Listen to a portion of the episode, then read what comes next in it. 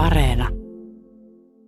Ja edelleen on sanottava, että se tietämättömyys ihmisten todellisesta asemasta, joka kymmenen vuoden välein nostaa esiin tietyt seurapiiri-ihmiset silloisessa statuksessaan, aivan kuin menneisyyttä ei olisi ollut olemassakaan, ja joka estää vastikään Eurooppaan saapunutta Amerikatarta tajuamasta, että paroni de Charlyllä oli ollut Pariisin korkein asema aikana, jolloin blokilla ei ollut minkäänlaista, ja että herra Bontampin puolesta kovasti vaivaa nähnyt Swan oli otettu vastaan mitä ystävällisimmin Walesin prinssin luona.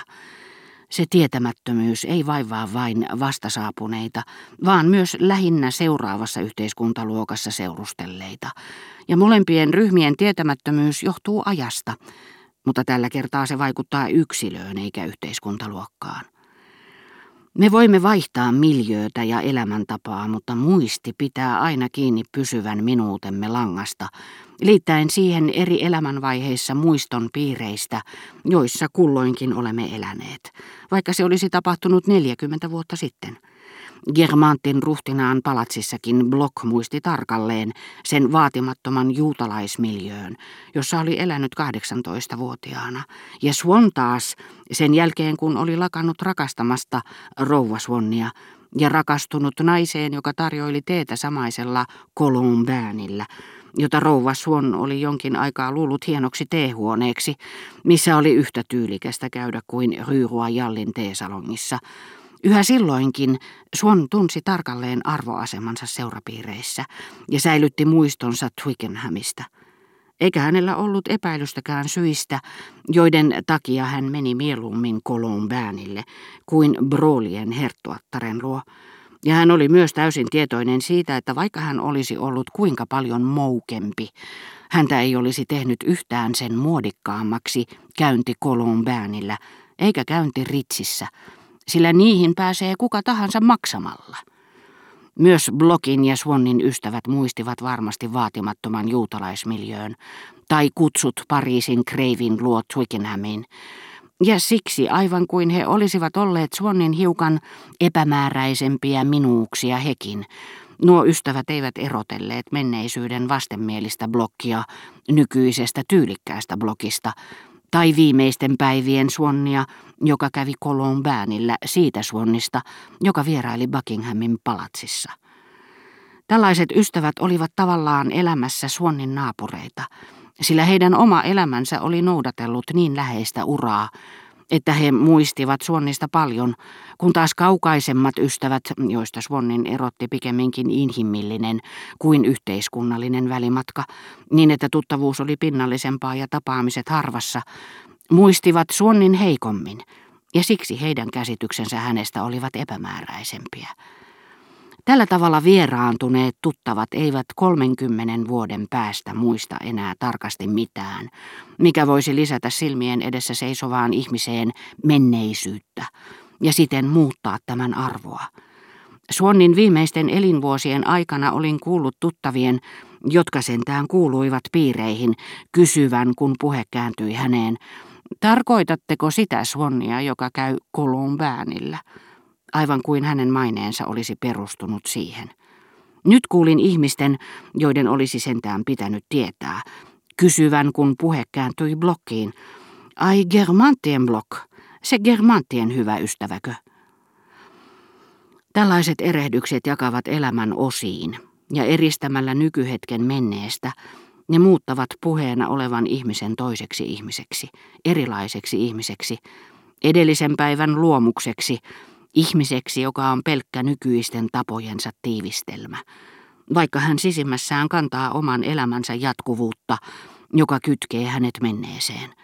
Tällaiset erehdykset johtuvat tietysti myös ajasta, mutta ne eivät ole yhteiskunnan vaan muistin ilmiö.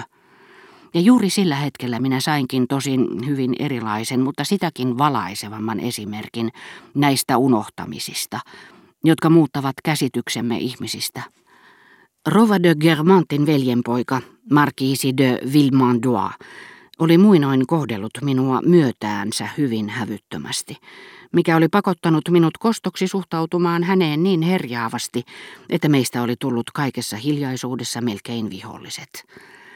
Kun nyt mietiskelin ajan merkitystä Germantin ruhtinattaren iltapäiväkutsuilla, Markiisi pyysi tulla esitellyksi minulle ja sanoi, että oli kuullut minun tunteneen hänen sukulaisiaan ja että oli lukenut minun kirjoittamiani artikkeleita ja halusi tutustua minuun tai solmia tuttavuuden uudestaan. Ja totta on, että hän monien muiden lailla oli iän mukana muuttunut hävyttömästä vakavamieliseksi, eikä ollut enää yhtä kopea, ja sitä paitsi hän oli omissa piireissään kuullut puhuttavan minusta, tosin muutaman hyvin mitättömän artikkelin perusteella. Nämä syyt kuitenkin näyttelivät vain sivuosaa hänen sydämellisessä lähestymisessään. Pääasiallinen vaikutin, tai ainakin se, joka salli muiden tulla mukaan näytelmään, oli, että hän oli täydellisesti unohtanut koko eri puramme, koska hänellä oli ehkä huonompi muisti kuin minulla, tai sitten hän oli kiinnittänyt minun pisteliäisyyteeni vähemmän huomiota kuin minä hänen hyökkäyksiinsä, koska minä olin ollut hänelle niihin aikoihin paljon mitättömämpi tuttavuus kuin hän minulle. Nimeni toi hänen mieleensä korkeintaan sen, että hän oli saattanut tavata minut, tai sukulaisiani jonkun tätinsä luona. Ja kun hän ei tarkalleen tiennyt, pyysikö hän esittelemistä vai uudelleen esittelemistä, hän kiirehti puhumaan tädistään, jonka luona arveli tavanneensa minut. Sillä muistamatta riitojamme, hän muisti vain, että tädin luona puhuttiin usein minusta. Nimi on usein ainoa asia, jonka me tietystä ihmisestä muistamme. Emmekä vain hänen kuoltuaan, vaan jopa hänen eläessään. Ja meidän käsityksemme hänestä ovat niin epämääräisen eriskummallisia ja vastaavat niin vähän entisiä käsityksiämme hänestä, että olemme täysin unohtaneet joutuneemme hänen kanssaan liki kaksintaisteluun. Mutta sen sijaan me kyllä muistamme, että hänellä oli lapsena merkilliset keltaiset damaskit champs missä hän taas ei vakuutteluistamme huolimatta lainkaan muista leikkineensä kanssamme sellaisissa tamineissa. Block oli loikannut sisään kuin hyena.